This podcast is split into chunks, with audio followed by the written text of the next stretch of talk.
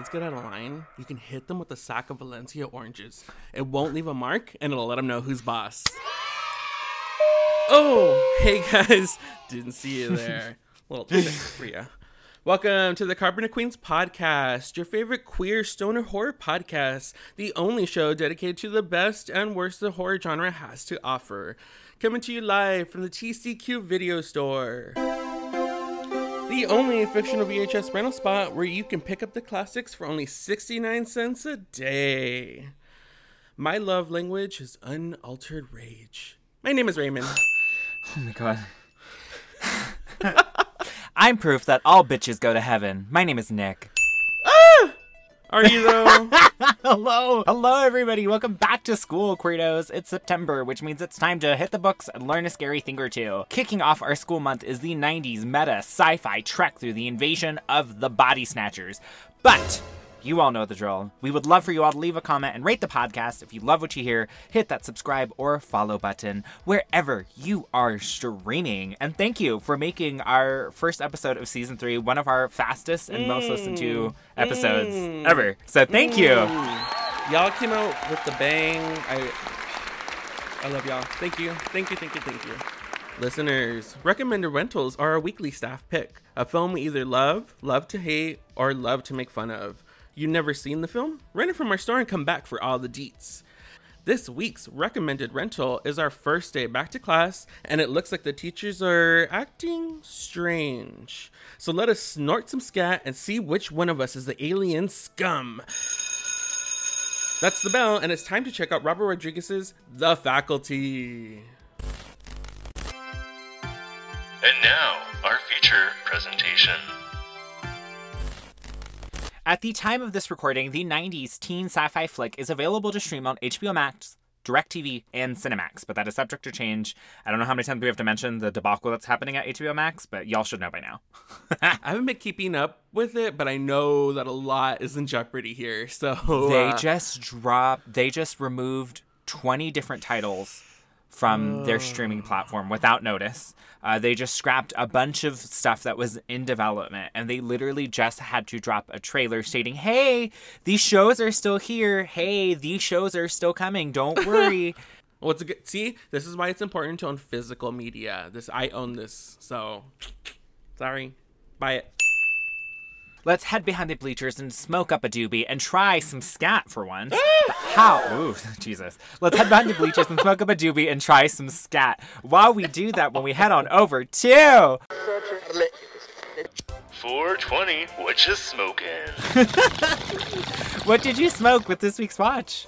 Um, I think I just worked on my stash. I mixed a little bit of my sativa, which is still the Georgia pie, um, with a little bit of my indica, which is the Rainbow Driver. Um, made myself a, a healthy little salad, if you will. uh, it, it it got the job done. You know, this movie, without giving anything away, kind of. You kind of need to be aware, but you also kind of want to be inebriated because it's fun. It's a fun movie. So It's just um, a schlocky movie. I f- Yeah. love this movie. Uh, this week I changed it up. A friend dropped off some Robhots or robots. It's R O B H O T S, I believe. Uh, Gummies. When I say that those f- you up on another level.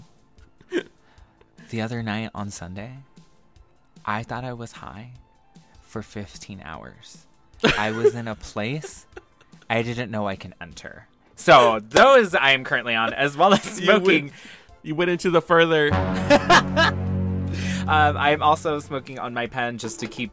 Uh, this is my CBD pen. I just need to keep it leveled because the edible can get a little too high sometimes. Uh, but while we are smoking, I really have been dying to ask this question because this movie I associate with you. So when was the first time you watched this movie? You know, you ask me this question every week, and it's always a 50 50 toss up of whether or not I'm going to remember when I first watched this. This, however, falls into the category of not remembering. This came out Wow. in 98. I was still. n- No, I had to have, rent, like, I had to have rented, Rented this. Yeah, for sure. And, like, probably not until I got to, like, middle school, like, a year later. Because I was still in elementary school when this came out. Um, so I don't know. I think because it was so accessible to me at the time. I think that's why I like it so much. I was able to rent it from Blockbuster or Hollywood Video, and then I'm sure at some point what else? Our favorite, the library. I'm sure they got a copy of it at some point. and bitch, I was oh, I was at the library twice, sometimes three times a week to rent movies. Same. Same. So I think that's where my deep rooted love for this movie comes from. Also, like I'm just gonna jump ahead. It's Robert Rodriguez. Y'all know I fucking love Robert Rodriguez. And it's Kevin Williamson's script, and it's this dope invasion of the body snatchers melded with Scream. I love it. I think that's why I love this movie so much. It's just like all encompassing of all my favorite things. I, th- I think that's absolutely right because this movie is you. Like this movie is you to a T. The way they insult each other, the way these characters dress, uh, Hello, the Stokely, dramatics gothy of this movie. Jesus me. Christ, I cannot wait to talk about Stokely. The first time I watched this movie was at one of our sleepovers, and you showed me this movie for the very first time. One of our Hogfests? One of our Hogfests. We used to call them Hogfests because all we used to do was just devour the four main food groups, which was sour, salty, sweet, and I think chocolate. Probably. Probably. It was the 90s. used to be Bill. horrible, horrible. We used to just get a shit ton of snacks, veg out, and then just like watch horror movie after horror movie. Sober, mind you. We were kids when we did this, so we weren't even high. This I know. We didn't even do this stoners yet. Very foretelling of how we were going to grow up. But I go know. on. go on. you showed me this movie, and I just remember first thinking, my uncle's so cool. He's so Aw. cool. Like he's showing me like all these horror movies. We're having a cool time. I always used to think I was rad. And then when you showed me this movie, I thought this was the pinnacle of cool. I thought that this was like hot shit. And that is how I mm-hmm. revered this movie for literally probably still to this day. I love this movie. I have great nostalgia glasses to this movie, so I apologize to everybody. I know that there's some faults in this movie, but Yeah. this movie is so fun. I agree. And I hope it's not just because we wear nostalgia glasses when we watch this, because I, I definitely have memories of us watching this together when you would come over for our Hogfest and we would just like like you said, eat copious amounts of disgusting junk food and watch. If not, it, it- Freaky Friday was usually on the lineup, followed by a horror movie. It was always Freaky Friday though, and then followed by a horror movie. It was usually a horror movie, then Freaky Friday, because Freaky Friday was my comfort movie, and I would get scared from the horror movies, and I would Yes, eat it afterwards. you were still you were still just dipping your toes into the cool lakes of Camp Crystal Lake. Jesus Christ, everybody. You know what? I am going to say that it took you a long time to bring up this God Crystal Lake, but It's summer. It's hot, No, y'all. no. I wanna I wanna jump into Boo! Anyways, I yeah, I do have uh, memories of us watching this together, and yes, we usually had to put on a comfort movie for you afterward. Well, you know what? Let's check out the VHS special features and find out who made and who starred in this movie. The Faculty was released on my birthday, December 25th, 1998. Technically, this is six years after my birthday, but we're just going to say it's 98, so it makes me feel better. But it's not. Runtime of a runtime of one hour and 44 minutes. It is rated R. And we will move into our taglines. Six students are about to find out their teachers really are from another planet. Meet the alien generation. On December 25th, school's out forever. Take me to your teacher. I kind of actually. I don't mind these. These are. I don't mind These are kind of cute. These are cute. This is like the first time we've ever kind of given like these kind of all work for a movie. Um, I think Meet my the alien fav- generation. That sounds great. I love Uh, love take that me one. to your teacher. Ugh. I think those are my two favorite ones. But the the teachers really are from another planet. I think that's cute. It's cute. But I think yeah, for me the standouts are Meet the Alien Generation and Take Me to Your Teacher. Both are adorable. I really love both. Uh, for our director, welcome back to the store for the second time. Robert Rodriguez, director from director of From Dusk Till Dawn, Desperado, Spy Kids, Sin City, and our very first film we covered of his uh, filmography, Planet Terror. Please go check that out for Ray's birthday. Bangers, y'all. Bangers. First of all, Dust Till Dawn, we haven't even covered it. It's coming. I I'm guarantee excited. you it's coming. It's one of my faves. Desperados not horror, but it is great. Spy Kids, is not horror, but it's Spy Kids fantastic. Is my childhood. with a story by David Wechter and Bruce Kimmel, but the screenplay is by the Kevin Williamson. This is Kevin Williamson's fifth time on our podcast. If you could not tell, we are obsessed with his writing. I mean, you couldn't escape Kevin Williamson's grip on the nation in the 90s. He was everywhere. If you weren't watching his horror movies, you were watching his sappy teenage soap opera.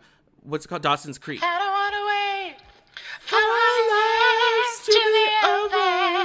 Did you know he was also behind the Vampire Diaries TV show, the one that came out in CW?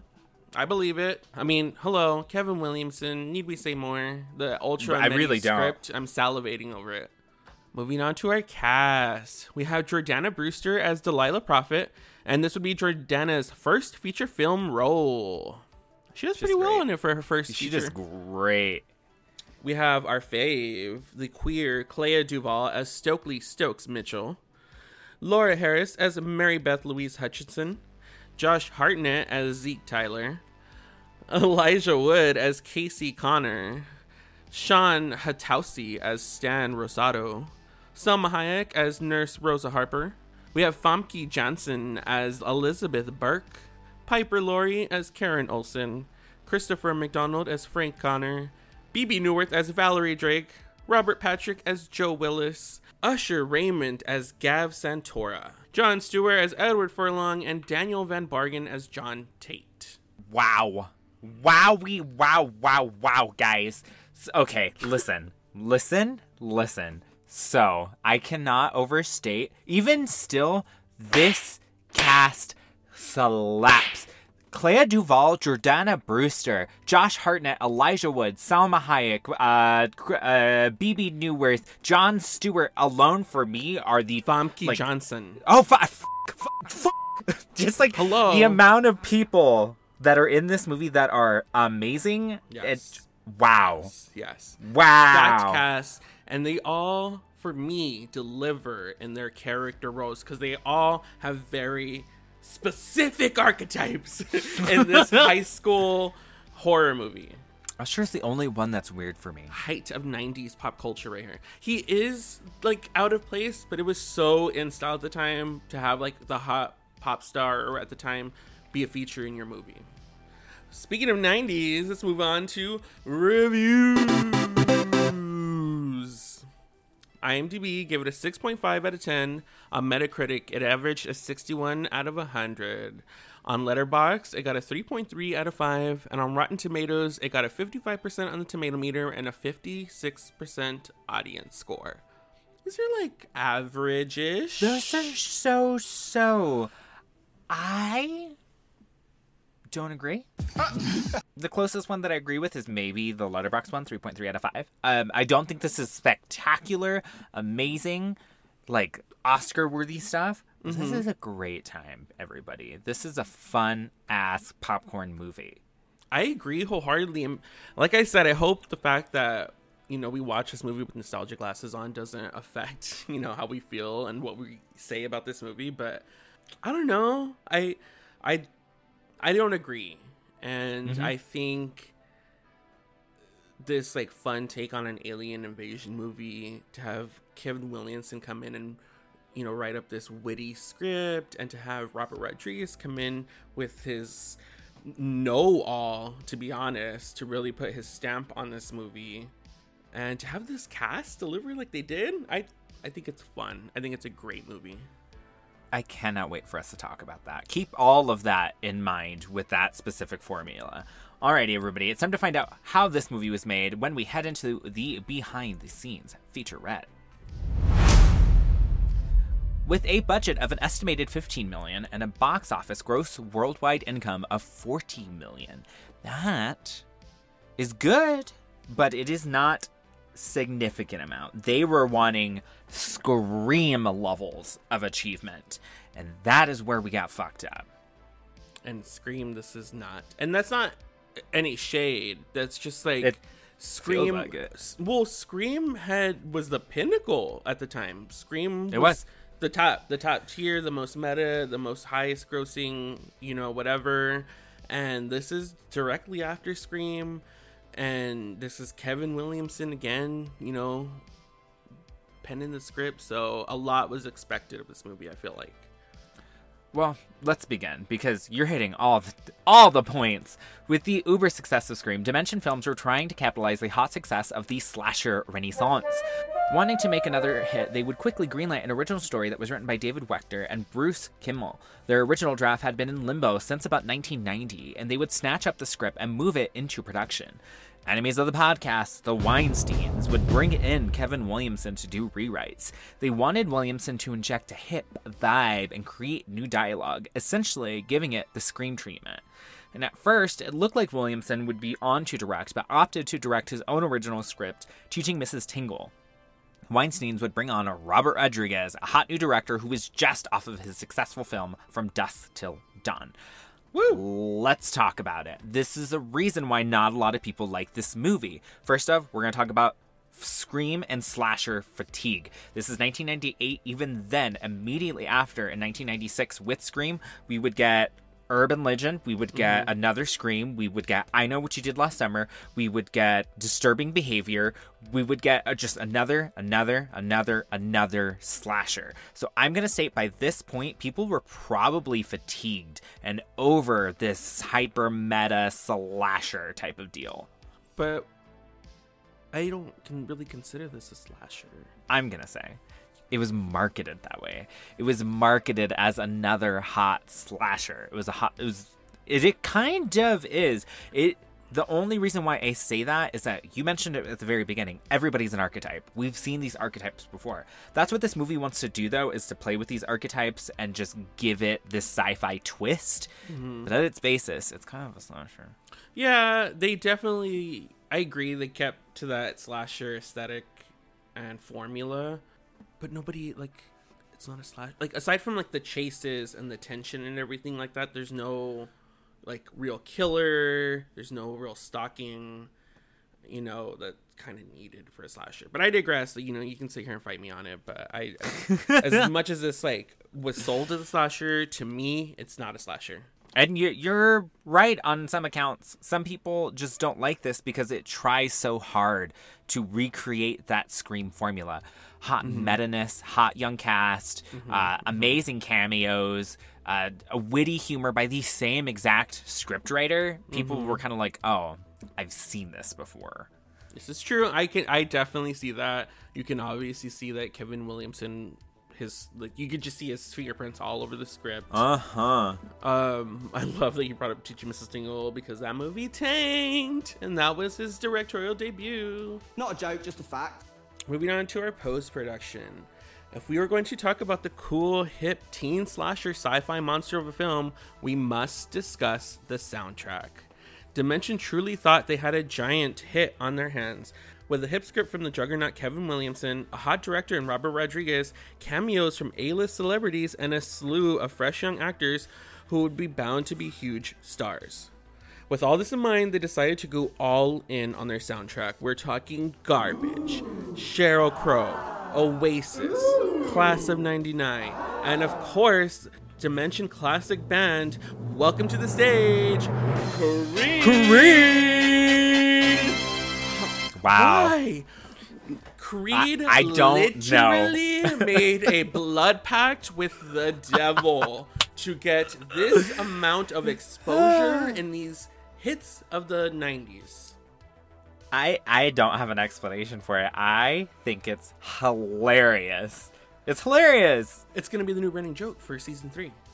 Yeah, I watch. I bet you fucking anything. Unknowingly, we're gonna run into Creed multiple times this season. They like I agree. They had all the makings for a hit and it it, it didn't hit as hard as It just didn't. It just didn't do it. Not to mention, they made a branding deal with the It 90s fashion brand, Tommy Hilfiger. Yes. The clothing brand would shoot an on set ads featuring the main cast as cross promotion. Dimension truly believed they had the next Scream. I saw that ad. So funny enough, like I saw it a few weeks ago on Twitter, or not even a couple months ago on Twitter, and I was like, "Wh- I had no idea. I was gagged. I was like, that's fucking dope. And jo- we talked about it in H2O. Josh Hartnett's hair. Y'all, they filmed H2O and this simultaneously. So his horrible hair from Halloween H2O is going to carry over into this movie. And it carried over into this Tommy Hilfiger ad as well, unfortunately. Solidified in history, y'all. I wonder how he feels about that. If I ever got the chance to talk to talk to Josh Hartnett, I'd be like, how do you feel about those hair choices you made in the 90s? Do you still stand by that? That's a school bell. Let's go meet for lunch, and we'll come right back for third period. I love it when it's hamburger day.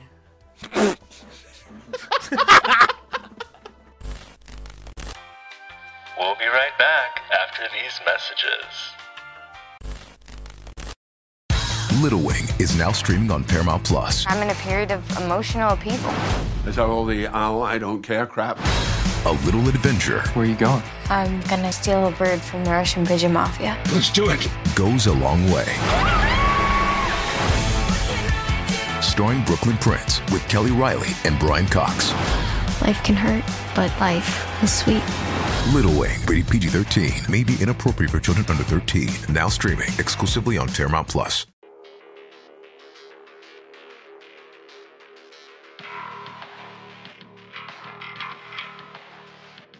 Our movie opens with The Kids Aren't Alright by The Offspring, so you know it's 1998.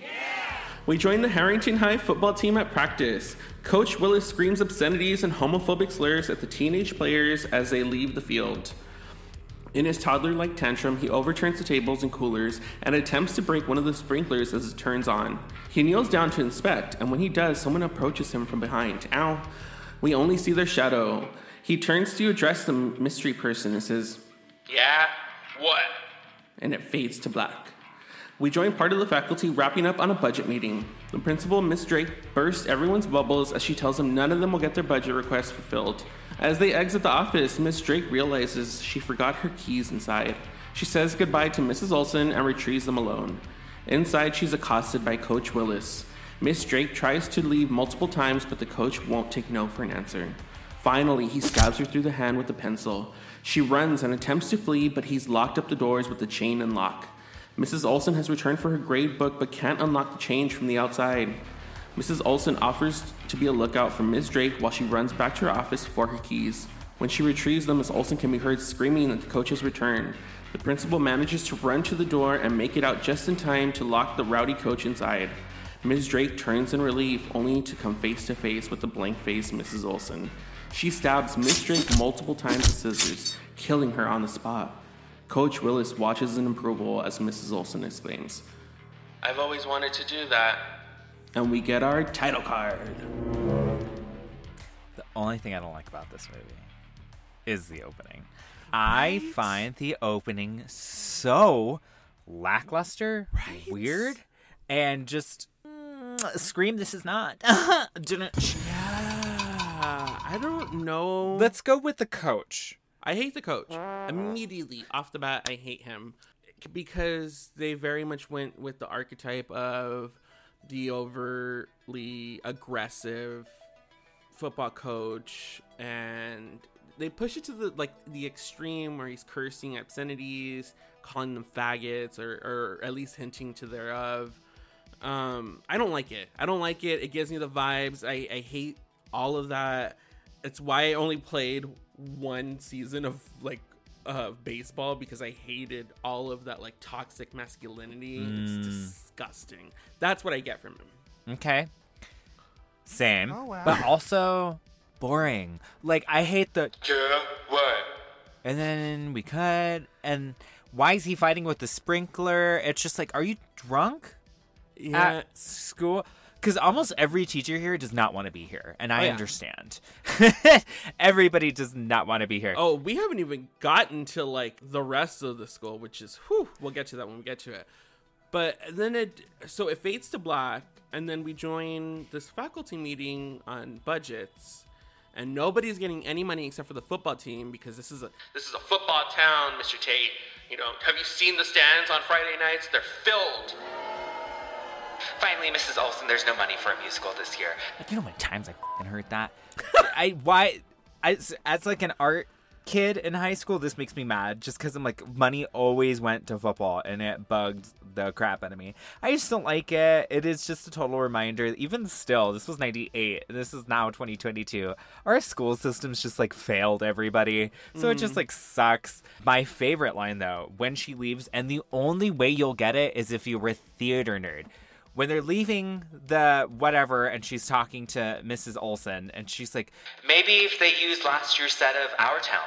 the joke is that our town doesn't have a set. It's it's just the stage. So it's a very layered joke. okay, I didn't know that. Queer. I l- I laughed so hard. I was like nobody except theater majors would know this That joke. was a layered joke, y'all. There are layers to the script. so good. Okay. It's so good. I've s- I love this movie. I've seen it millions of times. I've never gotten that joke until you explained it to me right now. The only th- other thing I want to mention before we move on to the sick chase and stuff, Mrs. Olson, I swear to God, look at me in my one good eye. I thought Debbie Reynolds, who is in Halloween Town, played Mrs. Olson.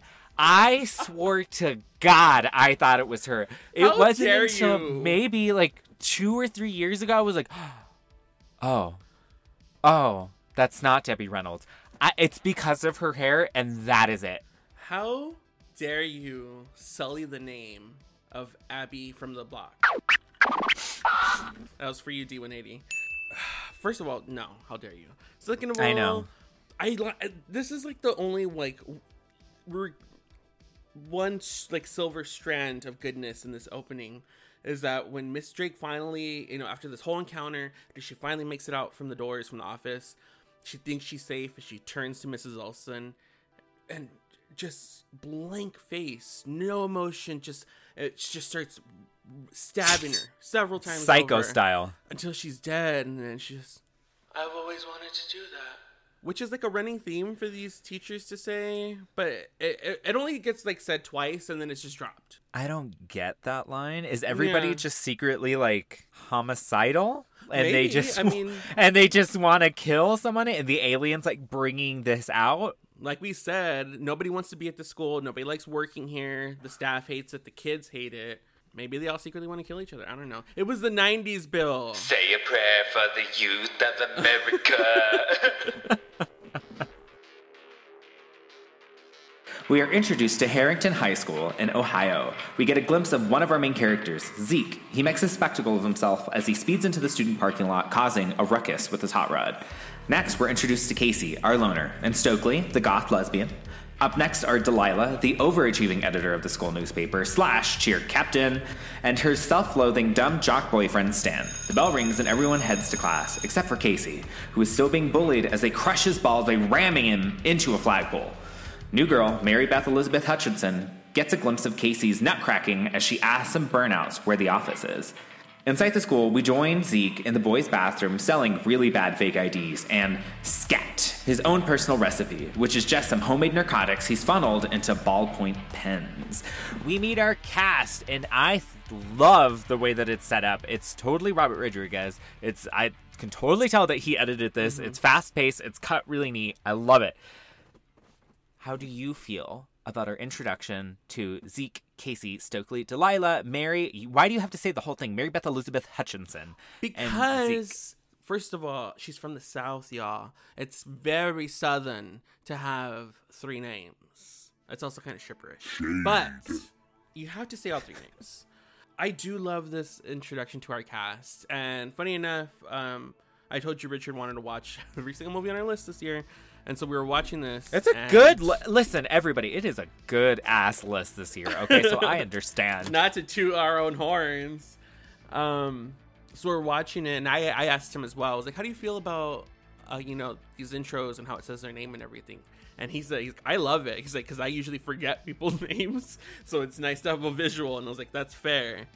Uh, I agree. It's very Robert Rodriguez. It's um, the way it's cut, the music, um, the title cards, even the title card that we get for the movie, The Faculty. The, there's like original score. I'm sure he composed, and this weird editing choice. He didn't.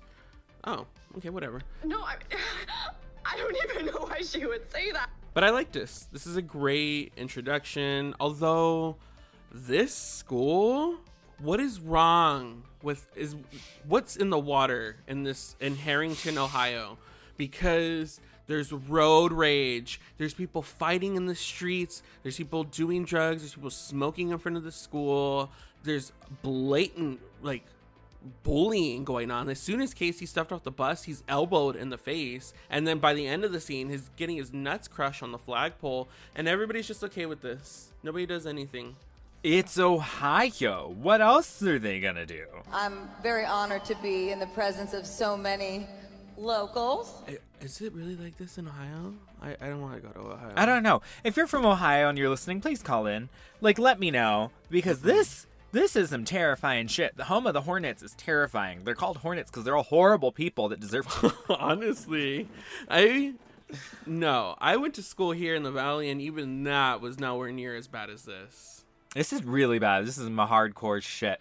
That's why when everybody starts turning and it becomes really peaceful, it's jarring. You're like, Yeah, I What? guess that's why they did it. I just feel like they went a little too far with it. Uh-huh. I'm like, this is Ohio. I don't believe oh people in Ohio to be this extreme. But what the fuck do I know about people from Ohio? I never been there. but Kevin Williamson's script, while at it, Crash and burn, Casey. as Stokely enters the scene.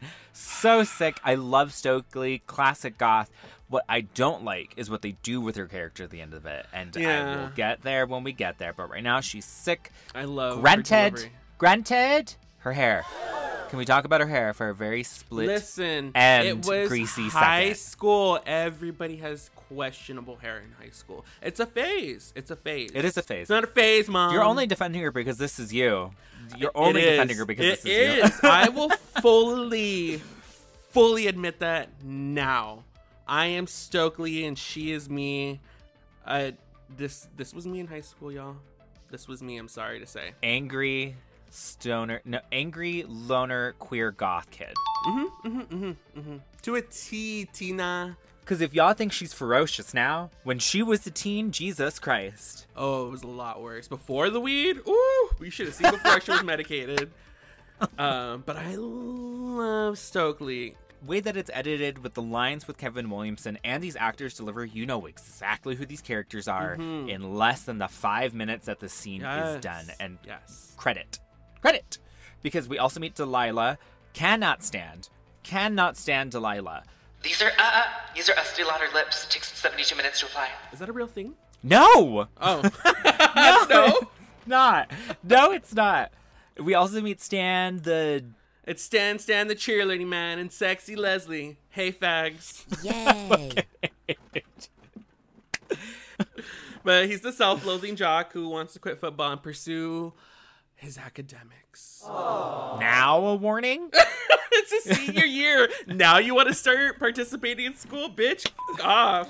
Fuck off! What Save privilege! that shit for college when everybody else tries to find themselves.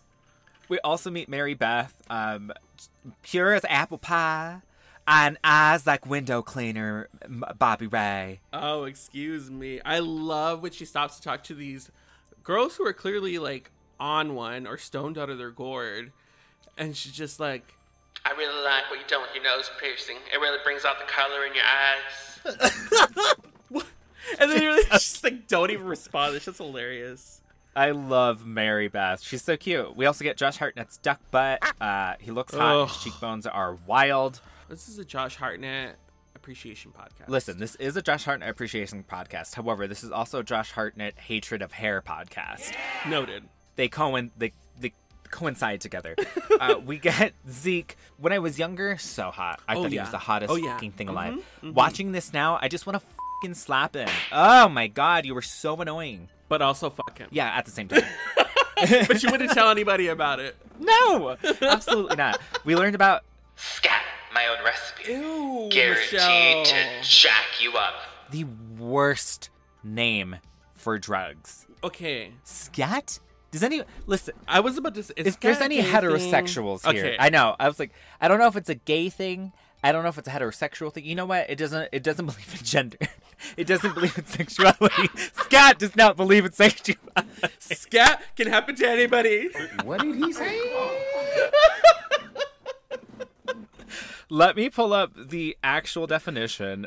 But according to Urban Dictionary, scat is when. I couldn't make this up. Definition scat. To chow down on large amounts of big hot shit. Oh my god, that's the definition on Urban Dictionary. I don't know how much of this you're gonna be able to use for the pod, but let's just say that scat is an unfortunate term for this drug. That's one way to put it. That's one way to put it. It's weird. It's a weird name. I do like the delivery.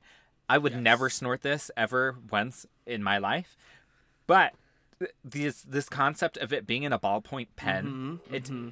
Genius. We join Mr. Drake in the teacher's lounge and get to know more of the faculty. There's the nurse with the cold, Nurse Harper, Mr. Furlong, the biology teacher, trying to get with Nurse Harper, Miss Burke, the quiet and soft spoken teacher, and Mrs. Brummel, the old teacher that's been there since the school opened and is on the brink of retirement. A toxic mix of discontent, anguish, and sexual tension lulls in the hot lounge as a do not turn on ever sign covers the old AC unit in the window. Mr. Furlong and Mr. Tate notice Coach Willis partaking in what they think to be some sort of pre-game ritual as he continuously hydrates at the water cooler. When a newly made over Mrs. Olson enters, he turns to greet her and compliments her. She greets him with an eerie smile. In between classes, Stan tells Delilah that he's quitting the football team to focus on his studies. She scoffs at his confession and belittles him, telling him that the head cheerleader dates the football quarterback, not an academic wannabe. Burn. we meet the rest of this. My God, Jon Stewart and Salma Hayek. Whenever I see them, I still go. Mm-hmm. Oh my Still God. good looking. You should go home. No thanks. I'm saving my sick days for when I feel better. Maybe I should just stick a pen in my eye. I don't understand What why he was says that? Yeah, I didn't get that. It's it's for I think they only added it in there for foreshadowing for later. Honestly, it came out of nowhere. I think he was just bitter because he she didn't call him apparently. God, men are so disgusting. Anyway, we meet all of them. I love Salma Hayek. She's camping it up to the ninth degree. Love it. Of Mhm. course, she has to be in a Rodriguez piece. Uh, the rest of the teachers are run. Everybody's either people are coping in some way, shape, or form. Pe- People are being passive aggressive on narcotics, uh trying to Mhm. date each other, or they're mm-hmm. drinking alcohol. Like what's his face, Mr. Tate. Mr. Tate. He can't. He is one step closer to just quitting and leaving his whole life behind. He is one drink away from smacking a kid. As she should, correct. Every single teacher in this teacher's lounge hates their job, hates being there. The kids are horrible. They don't like the principal. She doesn't let them turn on the AC. But, but we get Mrs. Olson who comes in feeling like pussy. She feels she is, you know? She is the moment. Hair laid, makeup done, lashes placed. Very much a makeover of the 90s. This might as well have been She's All That. they took down the hair, they took off the glasses, they put on a little blush, a little eyeshadow, changed the fit. But I love that the drama teacher fit is just like a black blazer with a swept over scarf. Like that is the drama teacher's equivalent of being hot. But from there, as like the in between classes, we get some dialogue from Stan and Delilah and get a little peek into their relationship and how much Delilah is a bitch on wheels and she's only a senior in high school. This may be a controversial, vulnerable statement. Delilah is Gale Weathers in high school. They just rewrote Gale Weathers. They did. You're welcome. You're This welcome. Is Gale Weathers' origin story. This is her origin story. hmm Wow, Gale Weathers has really been through it in her life, huh? She fought off aliens as a teenager, and then she fills off multiple serial killers as an adult. I'm everything. I am the whole universe. Um, I don't care. I don't care. Delilah's a bitch. I don't care about Stan as a character. I really don't. He's my don't least favorite Stan character. either. He's my least favorite character out of the whole bunch of them. Yeah, same. At lunch, Mary Beth decides to befriend Stokely as she sits alone reading her sci fi novel.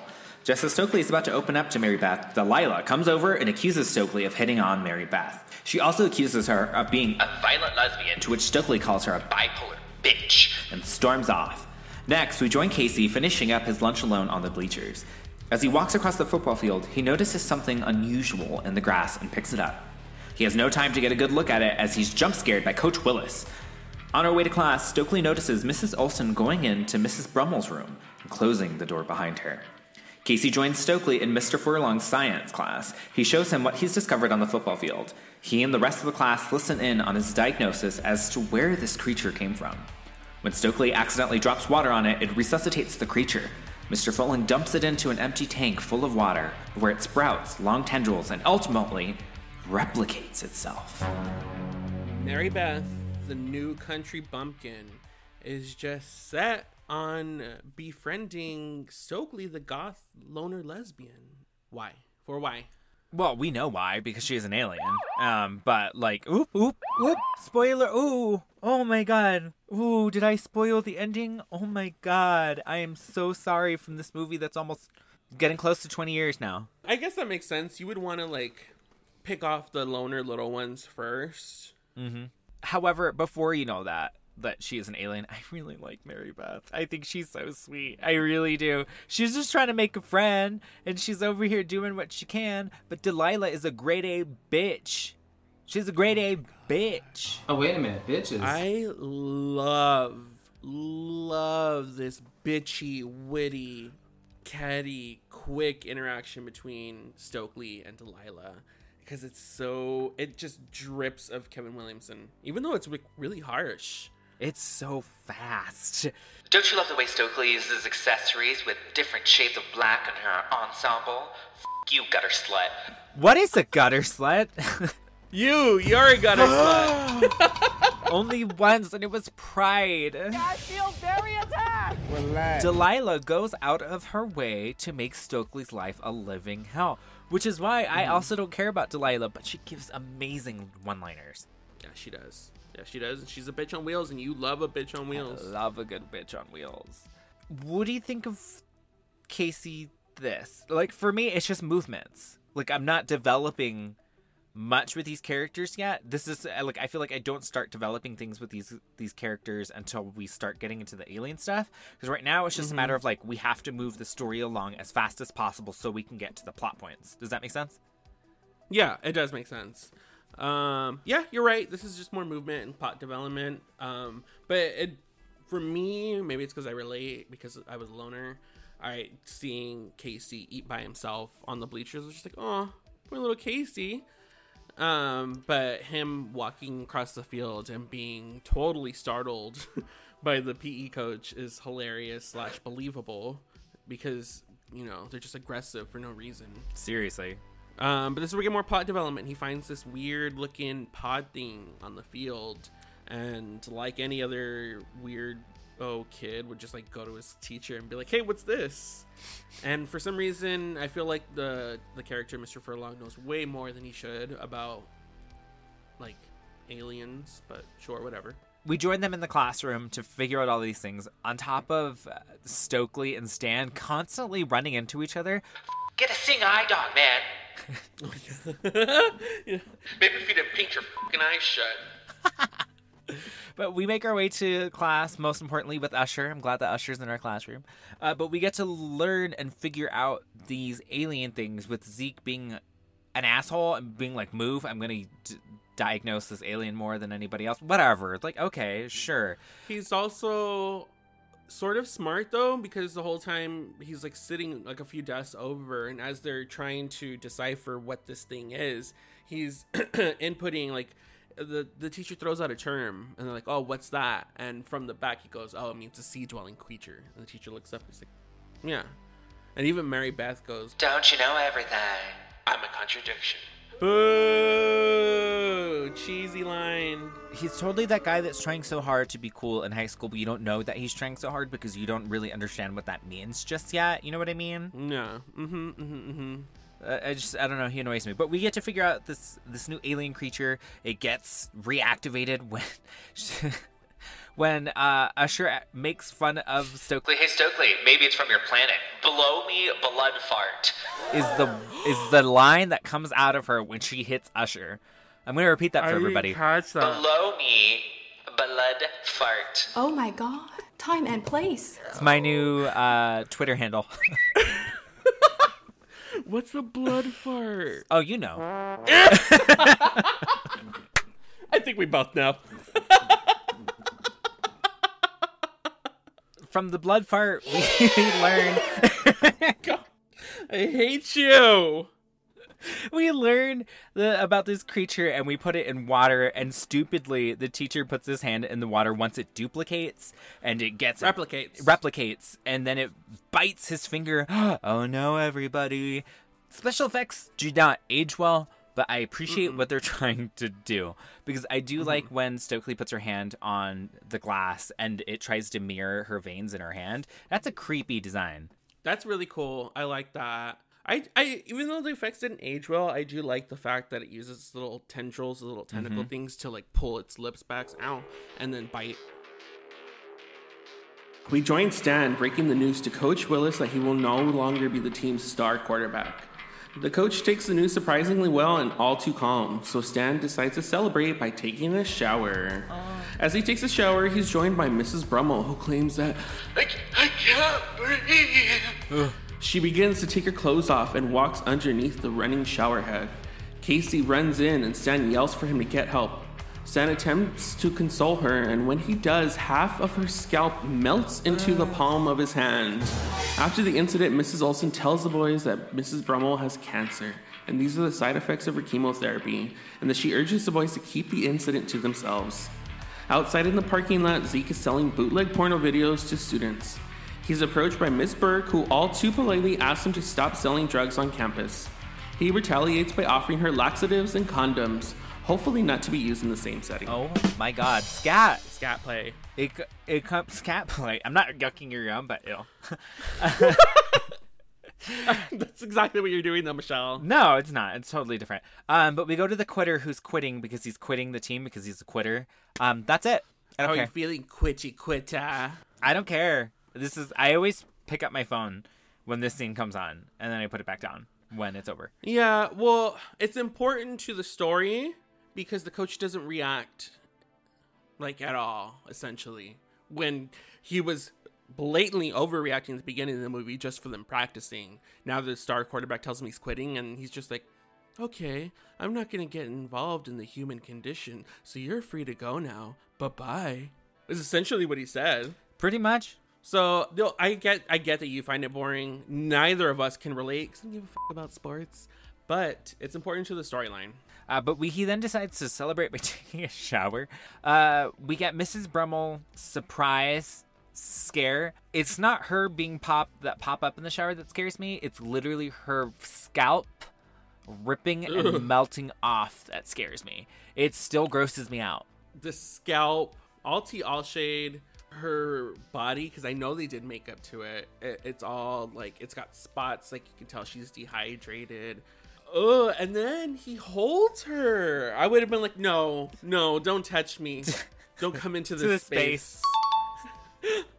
no, I. mm, It's our first like really like horrific glimpse. Yeah, of this alien invasion happening. Mhm. It, I think it's an excellent, excellent Oh, yeah. depiction of it because it freaks me out. But the fact that Stan first calls out Casey, is that you? before Ah! I, oh my god, thank you.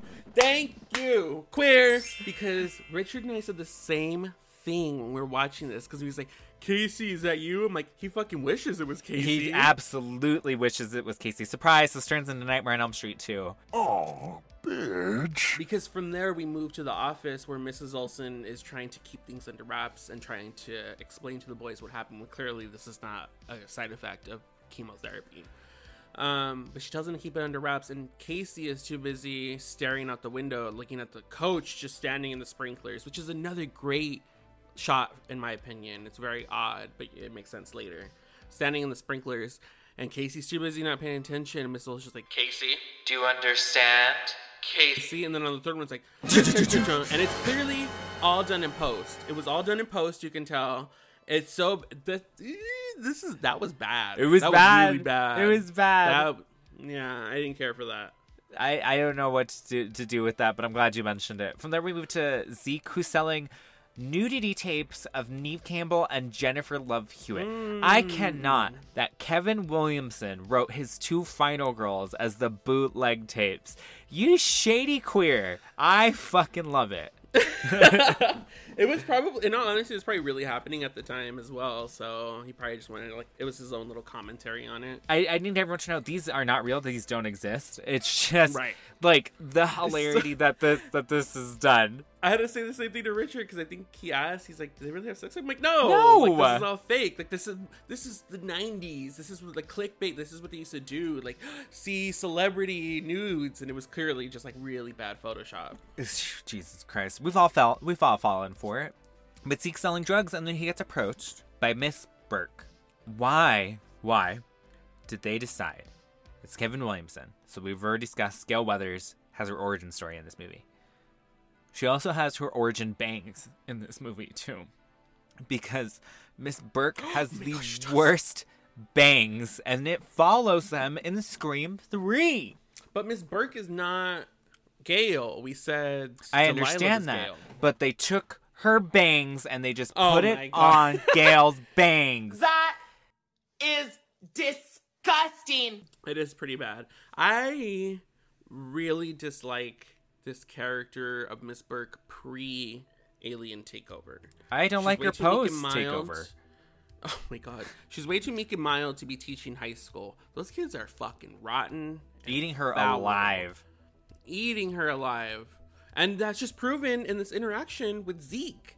Because she comes over and she's like, Can you can you please not sell your, your drugs on campus, please? And then he tries to throw her with a loophole. And I'm like, well, technically, I'm on my car, and my car is my property, so. and then he offers her laxatives, and then cherry flavored condoms, and then she just walks away. Rude. How rude. Okay, I'm just going to talk about it here because I don't want to talk about it again later on. Is this movie making me believe that they're going to have a relationship at the end of this movie? Oh my god! We need to talk The about it. Inappropriateness at the spoiler alert at the very end of this movie. There is such Not even at the end of this movie. At this part, when they're in their classroom, she, it's meant to be alluded that Oh, she's like yeah. falling in love with him. Later on, especially when like the relationship alters, like it's really weird for them, and it gets sexual because the alien Mm-hmm. Yeah. inside of her is pushing her to do it. And then at the end of this movie, it's alluded to very strongly that they're together at the end of this movie. What? Um, yeah, that definitely, I agree 100% with all those statements. Richard said when we were watching, he's like, well, technically, he was repeating his senior year, so he would have already been 18. I knew I'm not somebody saying- was gonna say it. I'm not saying that makes it okay by any means. I'm saying it makes it legal. yeah, it's disgusting. Don't get me wrong. I don't like it. I don't support this in any way, shape, or form. I don't like it, and that's the I. I It's that's the it. '90s, Bill. People got away with this shit. That, and that's it. That's all I want to address. I just want to make sure that I didn't make that up in my brain. We join Casey and Delilah trying to find the school newspaper's new headline. They wander into the faculty lounge. After a quick, intimate moment between the duo, they hide in the closet as Coach Willis and Mrs. Olson enter. They overhear the teacher's conversation about the now dead Mrs. Brummel and how her old body couldn't handle the heat. As the teachers continue to hydrate, they discuss how much of the staff that has been commuted and how the students are next. Their conversation is interrupted by Nurse Harper, whom they quickly set their sights on. Mrs. Olson shuts the door to the lounge as Coach Willis closes in on the nurse. He pushes her down on the couch and barfs something into her ear. The kids fall back in horror, knocking over Mrs. Brummel's dead body and causing a ruckus. The teachers head over to investigate the noise, and when they do, the kids knock them over and run out into the hall, where they're stopped by Mr. Tate and Principal Drake. They try to explain what's going on, but it falls on deaf ears. Just then, Nurse Harper exits the faculty lounge alongside Olson and Willis. The kids realize they're all working together and make a break for it. Yes, this is where the height. This is where we start really getting, Getting into real good shit. Mm-hmm, Um, does he sniff her Ew, Michelle. in the closet? Yes, yes, yes. Casey is that loner weird kid, and he does loner weird kid shit. Okay, and part of that is sniffing things and people. But it's okay because Delilah, She kind of likes it. she kind of likes it. It's a match made in heaven, y'all. They sneak into the faculty lounge where he sniffs her hair, and we just Oh they start God. discussing the fact that the alien couldn't handle the heat inside of Mrs. Brummel's body. She's too old and dehydrated. She's all dried up. It's got to be moist, Stan. For me though, I was like, "Oh, that makes sense. Oh, that makes sense. I like it. I think it's cool. I think Yeah. it's really neat that these aliens we discover they're kind of amphibious. They need water. They need the Mm-hmm. hydration in order to survive. I think that's a cool ploy. I think it's fun. I think it's neat. I agree. I agree. Humans are what eighty percent water, I believe. 70. So it makes sense that they seventy that they would choose us to be our their host and explain. I love this constant hydration thing, and it it plays out through the rest of the movie of them receiving gallons and gallons of water. The cabinets are filled with bottles of water. I think that's great. We- We forgot to mention when they're still looking for their headline. Casey pulls out Mr. Tate's flask from the cabinet, and Delilah goes, No, we exposed Mr. Tate's drinking problem uh, last year. Nobody cares. Delilah does become Gale Weathers. Like I just know it. I know it in my bones. I know this came after, but this is a prequel. I don't give a f- what you This say. is gonna be the title of the episode, Gale Weathers' origin story. That's a good one. Our nurse who comes in and explains there aren't enough drugs in this world, and then she downs some pills and then chugs it with the yoo-hoo. I just have to. Was it yoo-hoo? It looked like tomato juice to me. I thought that was a yoo-hoo because it's a yoo-hoo bottle. The fact that I know the fact that it was a yoo-hoo bottle. You got problems. I used I do not drink dairy anymore, but I used to love yoo-hoos. It shows.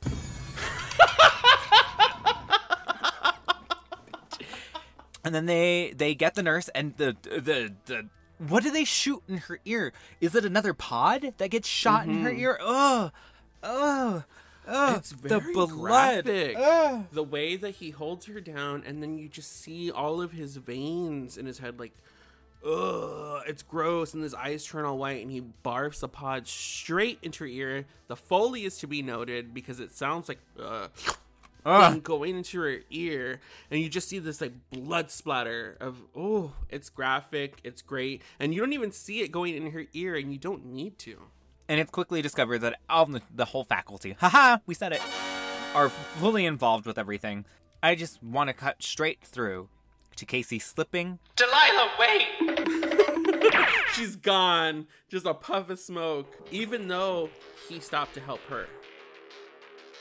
Later that night, Casey returns with his parents and the police to look for Mrs. Brummel's body. When they investigate, all that turns up is a dummy used for CPR training.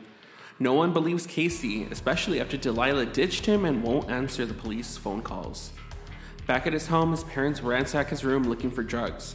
When he comes up clean, they ground him and confiscate his phone, his internet access, and his porn. No, not the porn. When Casey attempts to escape out his bedroom window, he notices the faculty waiting for him outside his fence, which causes him to slip and fall.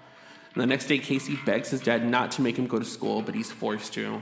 When Casey exits the car, Coach Willis goes over to the car and starts talking to his dad. Once inside school, he's bombarded by an incognito Delilah, which is just her with glasses and no makeup. She professes that her mom didn't believe her, and now the faculty wants them. The only thing that I want to talk about during this whole sequence, Casey gets caught. No one believes him. Cops get involved. Cops become pod people. We go back to Casey's place, and they ransack his room. Check the books. They used the spine of the books to hide the drugs. I saw it on Dateline. And the fact that the mom knew exactly where the porn was, and I, for Yeah. me, think that's healthy. I think Yes. I think that's Thank good. you. I gl- I'm glad that she knows it's there, but he's a teenage boy. We're just gonna leave it there. She just wants to make sure it's not some fucked up shit. um, there was something else that we kind of glazed over really quick. Oh, the turning of the cops. Yeah. So after the cops realize there's no body, um, Miss Drake lets one of the police officers call Mrs. Brummel to make sure that she's alive, or not Mrs. Brummel, somebody. She calls somebody to make sure that they're. Oh, I don't remember. So she goes to call somebody, staying and that's when in. she turns the cop. that's when she turns the cop. The cop is the cameraman from Scream 2. Stop. No. Yes, Jackie. Oh. it's all connected. Hello, Gale Weathers. That is move your fat top of lard ass now! We go to the next day after Casey is terrified to even go back to school. His dad doesn't listen to him. Like, a, like that makes sense to me. Well, his dad is Shooter McGavin. He's an asshole. Always playing an asshole. Always. Every single thing he's in, he plays an asshole. He just has that face. I bet you anything, he's the sweetest man on the planet. We cut to Delilah and Casey uh, meeting on up, and Casey almost doesn't recognize her. And it's the line for me. This, Casey, this is this is all your fault. Do you think I'm in drag for the aesthetics? Yeah. Only a gay man would write that. Drag aesthetics. Come on, Valentina. Seriously, all she did was. It's a reverse. She's all that. Stupid is the, one of the dumbest parts in this movie. I think it, what's so dumb is that no one recognized her. Like seriously, Yeah, everybody has a hard time seeing her all of a sudden because she's got glasses on. It's a it's a Clark Kent. It's it's a Clark Kent. It really is a Clark Kent. Oh, but I really want to know. The next day at school, we start getting the Stepford wife vibes of these pod people, of everyone behaving very nicely. This is where we start to see, like you said, the Stepford wives sort of taking over everybody's robotic movements and everybody's standing in line for the water fountains. Kids are in class now and participating. We catch up with Mary Beth and Stokely in class with Stan. Mary Beth notices Stokely staring at Stan and tells him she should talk to him. When she refuses, she shoves her into him, and when she does, it starts a conversation. He opens up to her about how he's quitting football because everyone treats him differently. Over the intercom, students are constantly being called into the office. When class ends, Stokes and Stan notice something strange is going on with these ear exams. Delilah runs off with Stan while Casey asks for Stokely's help. Back with Zeke and Mary Beth, they have a heart to heart over their dead parents, even though Zeke's are alive. Some of Zeke's customers from earlier come up to buy more scat. They buy out his on hand supply and ask if he has any more. He's suspicious of their motives, so he lies and says no. Then Miss Burke shows up with a new makeover and a new attitude. She reads Zeke the house down boots and tells him, If I see you peddling your little pixie dust again, I'm gonna shove my foot so far up your ass you'll be sucking on my toes till graduation. Woo! Come through, Famke. Come through. I love that line. We go back. Let's cut back to the class. Mary Beth would be an excellent wing woman. I just have to say, she would probably be a great friend. It sucks that she wants to enslave the whole human race, though. Life's not fair. So she shoves Stokely into Stan, which starts a conversation, and Stan opens up to her about he doesn't want to be a quarterback anymore. He doesn't appreciate the the inequality that he receives, and how he worked for that D, and he wants the D. He's secretly gay. Uh, everybody's secretly gay. We've discussed this every episode. Um, I don't care about Stan. I sure if Stokely wants to have a crush on him, go ahead. I get it. We all used to have crushes on people that were like not great. Not great. Why? so this is that for her. Good for you. Happy for that. I want to move on to Mary Beth and Zeke flirting because the whole time I wanted to smack Zeke and then let you know like have him smack me. But I just have to note, Mary Beth, even from being from another planet, knew this fucker was fine. She knew for a fact this man was fine. She took the time. She was like, "I'm taking over the world." Let me get some dick first. it's the truth. I mean, I would too. Shit, it was the '90s. Josh Hutcherson was hot shit in the '90s. Yeah, he was. Yeah, he was. I get it. I get it. After that, Stokes and Stan head into the hallway where people are lined up for these ear exams. That's what they've been. excuse me. That's why they've been intercoming students to the office all day. They're going in for ear exams. Ooh. And then um, Delilah runs off with Stan while Casey asks Stokely for help. From there, we move on to Miss Burke's new makeover. Everybody's made. I this I can't get over that every alien transformation includes a makeover. Everybody gets a makeover. She comes out. You get a makeover. You, You get, get a a makeover. makeover. Th- This alien race said, "Listen, y'all are fucked up. This high school sucks, but let me help you with your hair." And they get all they do is also take off her glasses and give her a red dress. It she's all thatting all over this movie. Yeah, I mean, I hello. I want a makeover. Shit, turn me into an alien. I'll take a makeover. Fucking ain't true. Uh, how do you feel about this weird interaction in the middle of everybody, in the middle of school, in the middle of the day, in the middle of the lawn? I worked for LASD for four years, so You I did. can. I feel for Miss Burke. You want to fucking let those kids have it. Although you gotta hold back, but now she's she's not herself. She's taken over by an alien, so she fucking lets Zeke have it. And although this has like quite the bit of sexual tension to it, A it, lot of sexual I s- tension. I still like what she says to him. That line is iconic, which is why I wrote it into the breakdown. I love that line. Um, I love that she becomes a bitch on wheels and she's not afraid to confront him anymore. I like it, even though it reeks with uh, inappropriateness.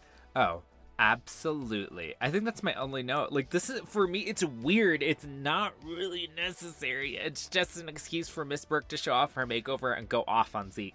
Sure, why not? But it for me it doesn't make sense because the rest of the alien colony, mind, hive mind, whatever you want to call it, react calmly. But Miss Burke gets up in his face, gets irritated, gets angry, like calls him out. So to me, it just like doesn't make sense.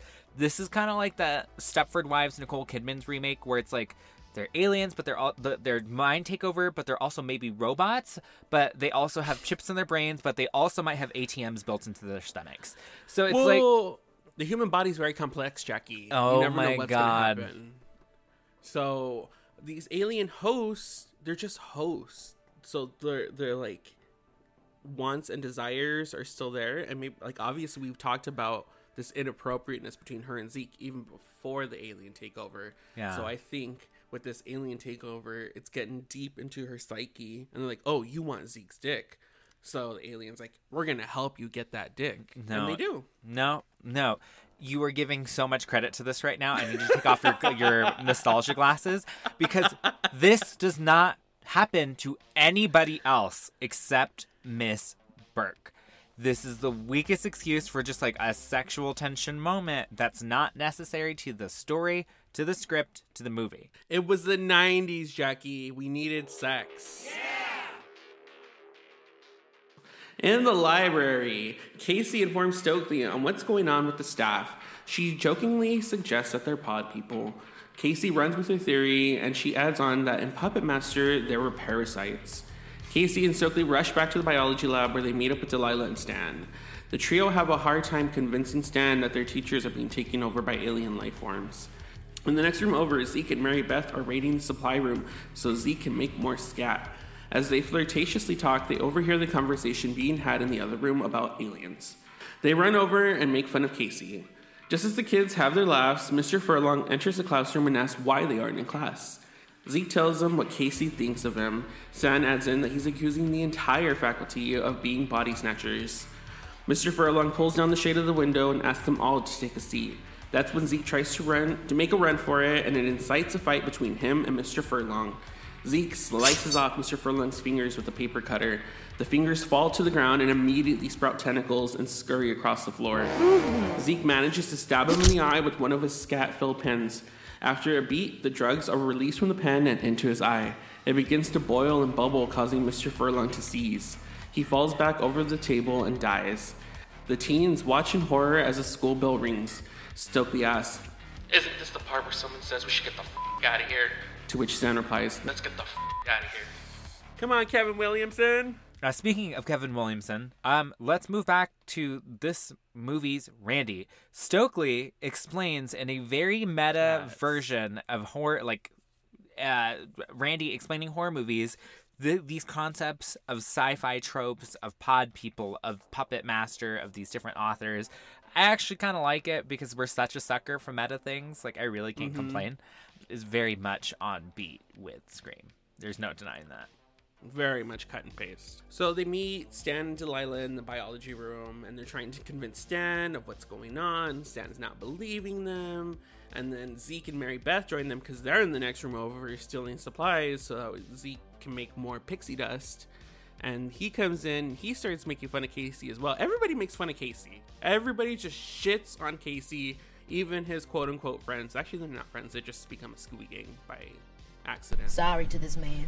They all get cornered in the biology room by Mr. Furlong, who has now been turned into an alien because he got rid of the, the sample. Or I'm sure the sample probably infected Uh, him or whatever. got him or one of the faculty teachers. Um, Uh-huh. How do you feel about the reveal about this giant scuffle that happens in the biology lab? It's great because you kind of don't see it coming because he comes in acting totally normal and nonchalant, kind of joking with them, and it's not until he tells them all to take a seat and doesn't let them leave that you realize something's not right. And then when he takes a punt, a swing at Zeke, whoo, that's when shit hits the rails. It's such a gross and neat design. I would flip out. I love it. It becomes such a B movie schlocky type of Yeah. Jon Stewart's eyes are super wide. Is this insanity is going on? The stabbing of the pen into his eye, just so we can re-reference that weird offline that we had at the very beginning of the movie. Yeah. Uh, love seeing the foaming happening, the, the the insanity that's happening. This is good. This is great. I love the way it's structured. Robert knows how to edit a fight sequence. This is everything. I really like when he knocks Zeke into the tank and it breaks and it shatters everywhere, and then he kind of towers over him. And right before Zeke stabs him with the pen, he do, he's he tries to infect him, so the eyes kind of roll back and he just. and the tentacles come out of his mouth, and he's just about to infect him when Zeke stabs him in the eye with a pencil. And I think even one of the little pods comes out of him because Zeke like brushes something off of himself really quick when he gets up. Casey picks up a sample of one of the creatures on the way out of class for proof. They make a plan to go to the parking lot without anyone noticing anything suspicious. The group makes their way across campus, getting stared down by the entire student body. We hear suspicious whispers about the odd looking group of survivors. They make it to Zeke's car just as Stan is approached by the football team. He gives them the slip, and the group makes a safe getaway. As they make their way to Zeke's place, they try to listen to radio for any help. Only all the stations are down. As they come to an intersection, it's a stopping point with police. They bust a bitch and head in the opposite direction. They wind up in Zeke's garage, aka his scat lab, where he makes pixie dust from caffeine pills. They use the sample Casey picked up on Zeke's pet rat. They let it attach itself to the mouse, and then immediately it kills it. They do a mini autopsy on the mouse and deduce that the parasites require a host. A juicy, sopping, wet host. Because humans are composed of mostly water, we make the perfect host.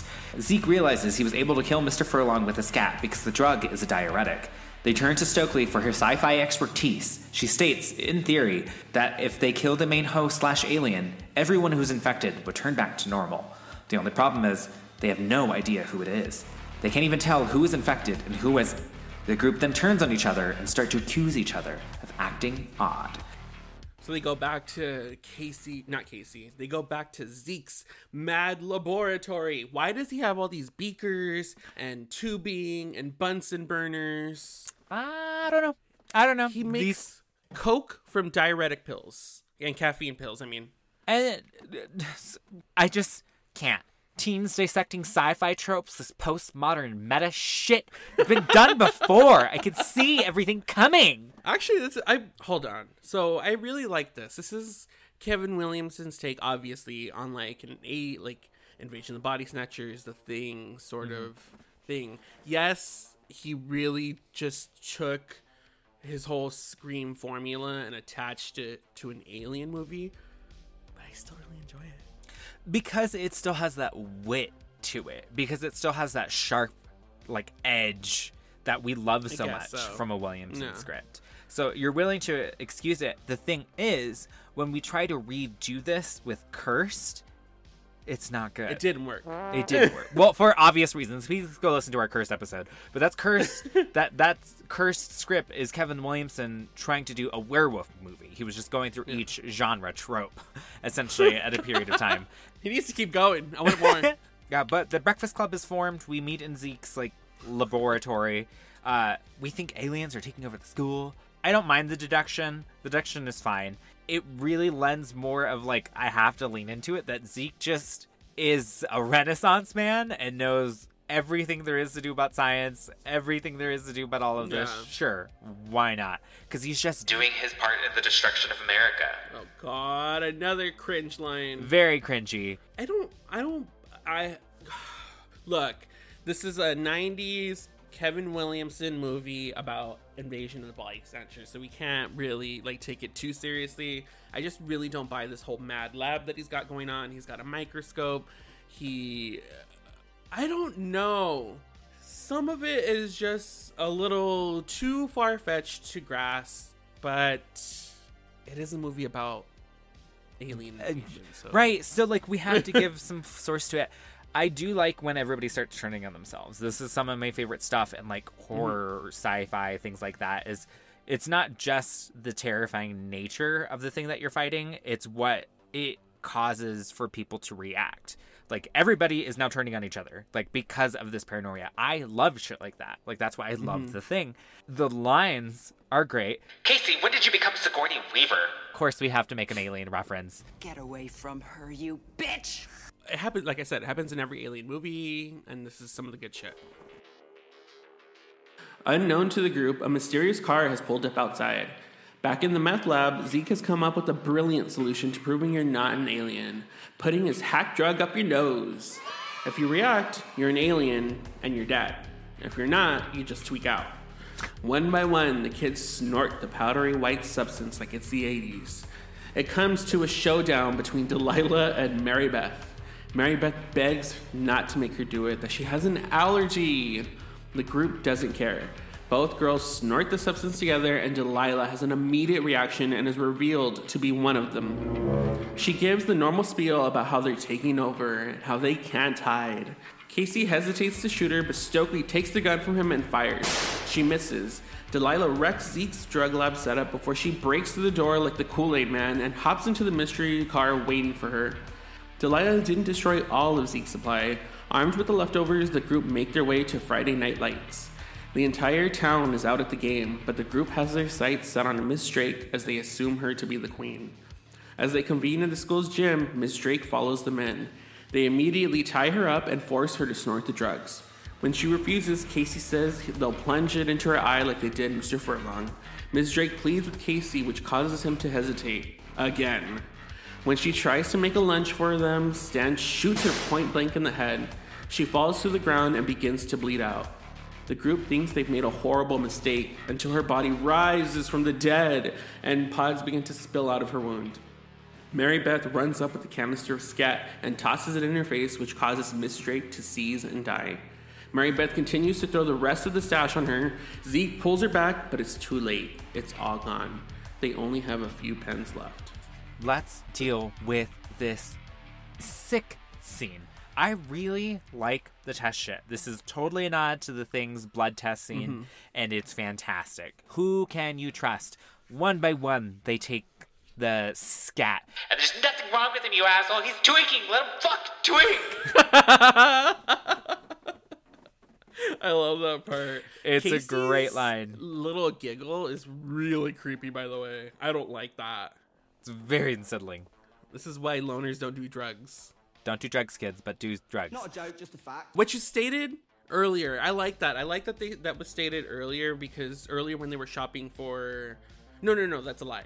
Earlier when Mary Beth had first met Zeke, she saw him peddling the scat, and he tries to give some to her, and she's like, "Oh no, I'm allergic to like everything, or I'm allergic to Tylenol. That would probably kill me." I like that that's mentioned earlier because then it comes into play here, where she kind of proves that because she genuinely, at this point, her and Zeke have already made a connection. And so at this point, she genuinely tells him, like, stop, like, don't make me do this. You know I can't. I'm, I have an allergy. She genuinely pleads. Like, you almost feel bad for her. And but. Delilah, on the other hand, was like, it. you're doing it. I'm doing it. We're fucking doing this drug. Yeah, the line is I'm allergic. Yeah, I'm Portuguese. What's the difference? I knew you wrote it down. uh, everyone starts tripping before Mary Beth and Delilah take theirs. Stokely's having a bad trip. Zeke's having a trip. Stan's tripping out. And Mhm. then we get the reveal of Delilah. Everybody's tripping balls, and Delilah fucks it up for everybody by exposing herself as an alien. Kills the mood. God. Fun sucker.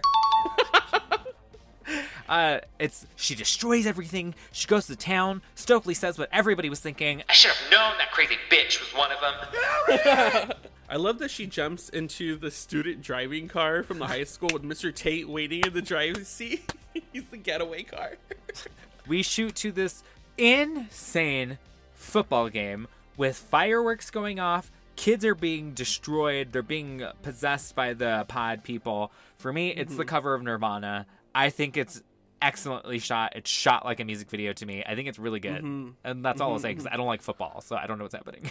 It is great, It- but uh, in my opinion, I mean, here I, I went to a few football games here there were nothing like this but like the big games they would have like an energy about it so i can only imagine that in these small towns that are like quote football team towns how big an event of a football Mhm. game is for them that they would do shit like this there would be fireworks i love this whole setting essentially this is like the like you said the mass like taking over, I guess if you will, mass infection of like the entire town. By this point, the cops are already slowly being taken over. The school is already completely taken over. Now they're taking over the other school and they're taking over the rest of the town at this event. It's it's it's pretty terrifying to see because I, I think we've talked about Invasion of the Body Snatchers once before, and it's this for me is the most terrifying shit. The idea of being like assimilated to one mind and removing Mhm. your own free will and autonomy over your own body is terrifying. Is terrifying. Assimilate, become one of us. No, I am gay. We're all gay. Um, but they're looking for Ms. Drake. They assume that because Ms. Drake's the principal, that she would also be um, the queen, the queen bee, if you will. So Ms. Drake is for some reason in the stands with uh, Mrs. Olson, and they see Stokely. Cause she'd be there. She's sure. They see Stokely and Stan, and they they they follow them over to the gym. And this is where we get another great scene of them tying up Ms. Drake and With a I love volleyball that- net? With a volleyball net, and I love that Casey goes up to her. Here, sniff this. Casey, are you on drugs? Weed, weed, weed, weed, weed. it's it's great. I love this whole sequence, uh, especially the fake out, because for two split seconds during this chaos, when they think we're wrong, and she attacks, and Zeke shoots her straight in the head, and you get that six slow seconds. You really think they just killed this bitch, even though you know for a Mhm. fact she's one of them, but you still question it, and I love that. I love that. Guy, gaslight me, please, please. Because then you get a surprise bitch when the body gets up, and it gives the, a wiggle, and then her eyes are turned back in their way, and then just slowly the pods start to ooze out of the wound, and the tentacles start to sprout, and then that's when Mary Beth comes through with the canister, like a huge, like full canister full of the substance, tosses it in her face, and we get a you know great little seize moment, but she gets carried away and dumps the rest of the r- container all over her. the look though of just like dropping this shit ton of magic powder on her is kind of cool. And then she like convulses and shit. It's really wicked. It's a really wicked Mhm. death. Dramatic as fuck. We love the dramatics. I'm, I'm kind of here for it. I love this whole sequence. The rain outside sends everyone home. Stan wants to see if their plan has worked. Armed with one pen, he heads back out to the football field to see if the team is back to normal. When he runs out to the field, he catches the coach and the entire team rehydrating in the rain. Tentacles out and everything. Ow. we cut back to the group inside. They're worried about Stan because he hasn't returned. Just then, Stan comes running back to the door, exclaiming that it's not Drake, it's the coach, and he's after him. The group won't let him back until he proves he's not taken over. They slide under the door one of the few pens they have left. After some tension building, Stan pours the drug out, admitting he's been turned. He runs back to rejoin the football team, and the group reconvenes. Casey and Zeke decide to run out to Zeke's car to get the last of his stash. Casey is a distraction. He runs the football team out to the parked buses where he's cornered by Delilah. He manages to make it out the emergency exit in the ceiling and makes a run for it. Back with Zeke, he makes it to his car just in time to be cornered by Miss Burke. After a small back and forth, Zeke jumps into his car and attempts to speed away, only for Miss Burke to break through the window and join him. He can't reach the pens to stab her with, so he buckles himself in, speeds up, and crashes into a bus, sending Burke flying. Zeke stumbles out of the wreck with his pens only to be jump scared by Miss Burke, decapitated head scurrying around, looking for her body. let's talk about the worst part the worst part stokely stokely's straight and she kisses stan before he leaves to go check up on the football team i want to talk about it i really want to talk about it i wish williamson had the balls to keep her keep her queer keep her queer i don't like that she ends up with stan i i don't like it i don't like I don't it like it either. gay erasure Honestly. and coming from another queer, it hurts even more. Yes, man. That is. It's always the ones you trust. It's always the ones you trust. I don't like So, it. Yeah, Stan goes outside to like check on the football team, and before he does, Before Stan runs out, uh, Stokely pulls him back in and gives him a kiss and is like, I didn't want to die and not having to do that. I was like, ill Michelle. Why are you going all hetero on us? Uh, it's the worst. It's the worst. But uh, ugh, move on because the worst is yet to come for Stokely. Um, he goes out to he goes out to the football field. Surprise! It's alien. Surprise! He's an alien too. Everyone starts. Surprise, bitch. Everyone starts becoming pod people very quickly, and tension is rising so fast. I want to cut to Zeke and Casey trying to figure out what to do because there's not enough scat left over, not enough shit to go around. So poor mm-hmm. Casey becomes the bait. This is where I started quickly realizing, especially this watch, it was like, duh, Casey is in the pantheon of the very rare final boy class. We have a final boy on our hands, everybody. We, I think the only other final boy that we really got to talk in detail about was Nightmare on Elm Street 2 with Jesse. Mm-hmm, mm-hmm. I love that Casey becomes a final boy. Yeah, yeah, he does. He is the last. Spoiler alert. He's the last one standing. Gay gasp. and he comes into his own just like any other final girl during this triathlon of being chased by this by the football team, which would cause me to piss myself. I was terrified of the football team because they were such fucking assholes at Mhm. my school. This alone would send me like running. This is horrifying, especially because it's an entire football team rushing at you. While this is happening, Zeke has to defeat his ultimate villain, Miss Burke. And Miss Burke, this bitch, is wild.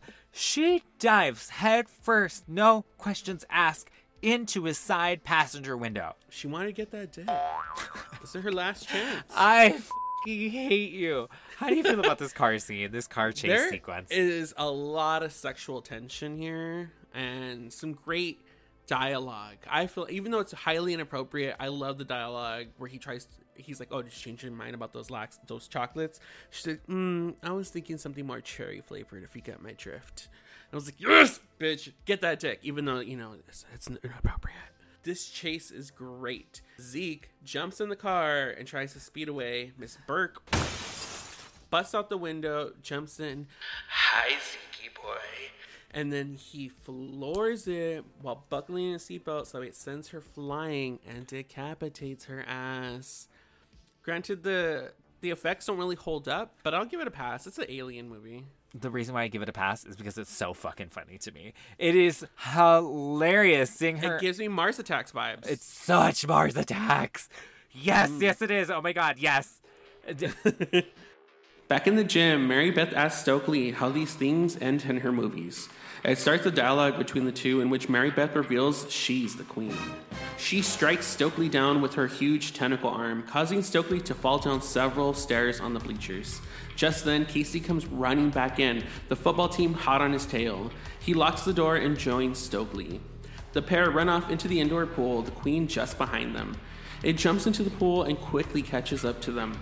The large alien lunges from the water and drags Stokely in. Casey manages to get her out, and the pair run into the locker room to hide. Moments later, Zeke finds Stokely and Mary Beth in the locker room. They have a standoff where they accuse each other of being an alien. It culminates in Stokely stopping Zeke from stabbing Mary Beth with a pen. She reveals herself to be infected. Just then, Casey runs up and tosses Stokely into the equipment locker and locks the door.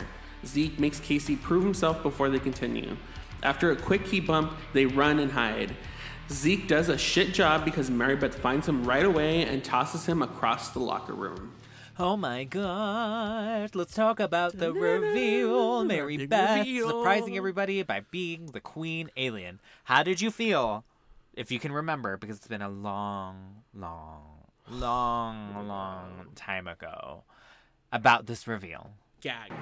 Gag. Right? The little country bumpkin, she's the queen bee.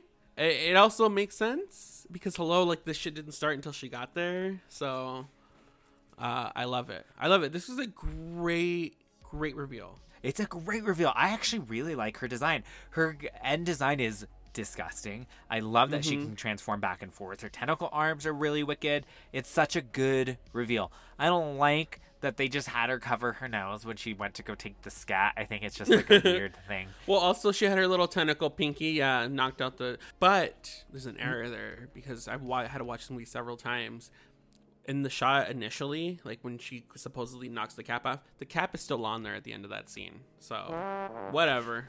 The indoor pool scene scares me because Mary Beth giant. She is a giant alien, but she mm-hmm. swims through that water so fast it creeps me out. It it's I don't like it. And then her popping out is the sickest shot. Robert Rodriguez. Holy crap. I love Stokely getting caught by the tentacles. It is my favorite shot in the movie. Yes, yes, yes. This is definitely where like Robert Rodriguez's action movie background came in clutch because this is a I agree this is a great shot of the huge like water sequence Ooh. coming up behind Stokely and it just grabbing her. It's a great slow mo shot um, of an it. Dra- oh, and then she like hits the pavement Ah! and Ah! oh, she's like bleeding from her mouth and she gets well. I don't want to spoil it, but you know something happens in the water. Yeah, what- It did spoiled. We just talked about it. Oh wow. Oh yeah, she gets infected in the water, but it happens a little too quickly because like when she comes out, It's she's very fine. fast. You know, we're taking liberties. It's the end of the movie. Um, Yeah. But we get a standoff for Zeke trying to figure out who is still good and who is not. And Mary Beth is naked, so she's an alien. Well, obviously. But from Mary Beth, it is a line. Don't listen to her. She's trying to fake you out. We don't even know what she is. Gay, straight, alien. It's so.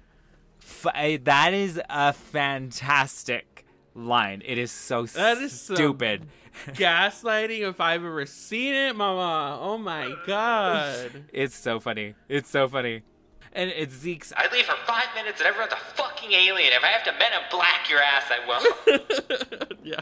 Come on, references. We love references on references. This scene is chaotic. It's intense. I like it. The build up to this scene It's is fast. It's fast and it's great because it took a while for our our heroes to figure everything out. So the fact that we're going full rev engine is mm-hmm. fucking reverse. Let's go. It's now come down to Mary Beth and Casey. She stalks him naked among the rows and rows of lockers. She attempts to sweet talk him into joining her army of aliens. After a monologue, Mary Beth turns back into her true self. Casey makes a run for it and leads her back to the bleachers. He hits the switch on the controls before running behind the bleachers. The rows of seats begin to retract back into the wall.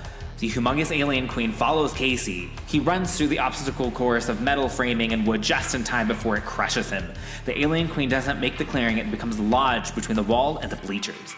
Casey pulls the remaining pens from his pocket and stabs the queen in the eye. When he does, she sprays pods directly into his face and they immediately burrow into his skin upon impact.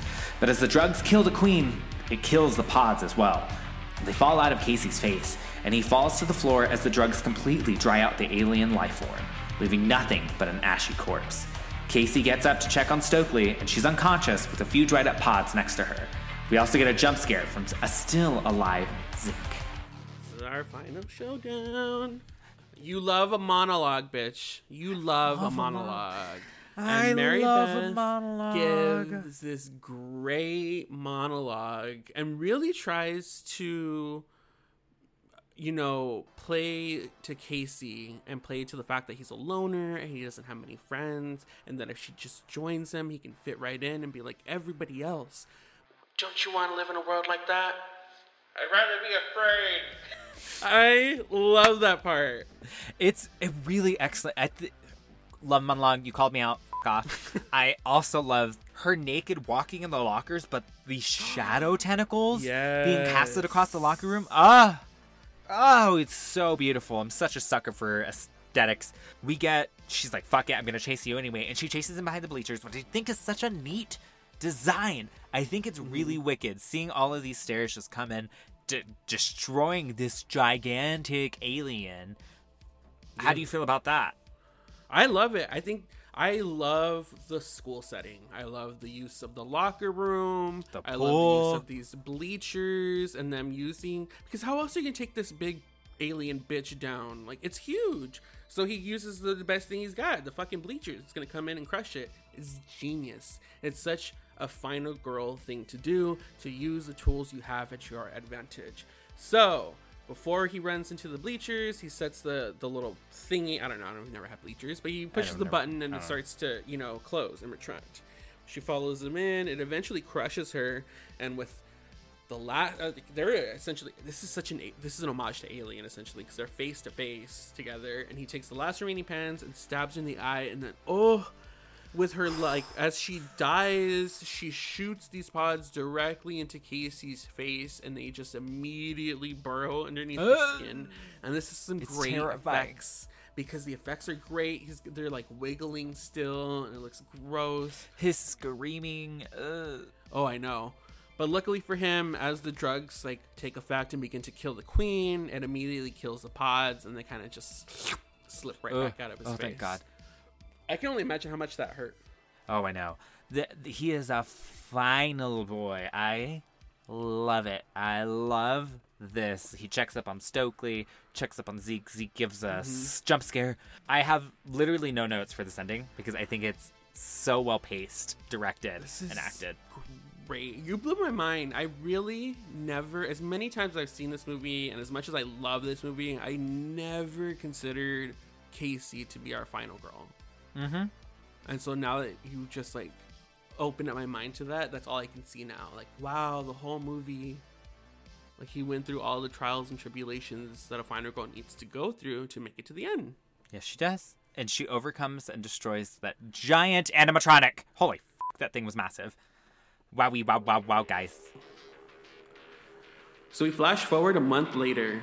News networks are still reporting on the alien abduction that overtook a small Ohio town.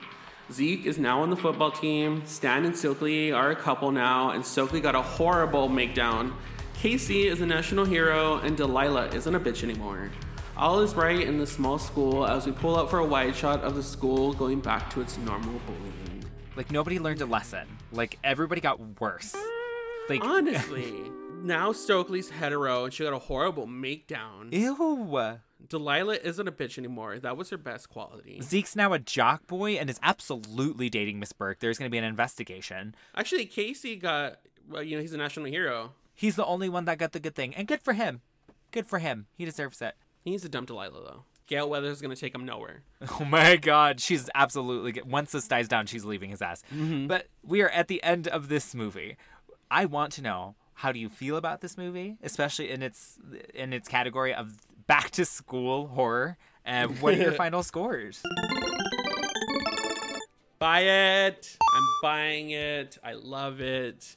This is Kevin Williamson's take on an alien invasion movie. Yes, yes, yes. This is essentially this is a scream skeleton put in for an alien movie. I understand that. And maybe that's why I love it so much. But I love it.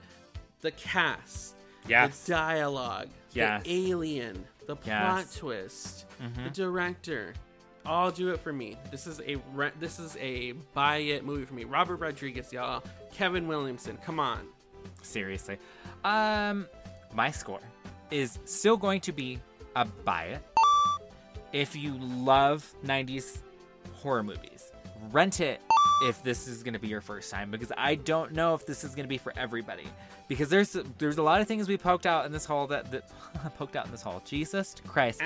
There's a lot of things that we discussed in this movie that kind of either didn't age well or or weird or just I can see why people don't like this movie so much. But however, the shining things in this movie overcast all of that because it's fucking hilarious. The actors, like you said, special effects, this idea, this take on a sci-fi movie done in a great teen way. archetypes. It's fantastic. It's really fun. It is just a fun ass popcorn movie. So yeah, buy it or rent it, whichever one. I won't judge you, you know. But assimilate. Join us. Join us. Speaking of joining us, Next week, we are participating in Rush Week and trying to join a sorority. It's time to dress to impress, party all night, and try our best to keep a deep, dark secret. Listeners, we are joining our sisters of Theta Pi to watch Sorority Row from 2009. Woo, let's go, sisters! I'm so excited. I have never seen this movie before. So y'all are gonna get for those of you who have never seen this movie either. We're gonna react together. oh my I God. Don't, I don't know what I'm in for. This is an early odds movie, so I I already know it's gonna be horribly insensitive. We'll see. We'll see. Wait, tune in next week because you about to hear me pop off. Oh, I'm so excited to hear all of that. If you liked what you heard, you can follow the Queens on our Instagram at the Carpenter Queens. Our Twitter is at Carpenter Queens. My personal account is Nicholas Alexander Photography. My personal account is at STFU Ray. Thank you for listening to this week's episode. Stay safe. Stay queer. Stay queer. Stay away from aliens. Bye, guys. We'll see you next time. bye, bye, bye, bye, bye.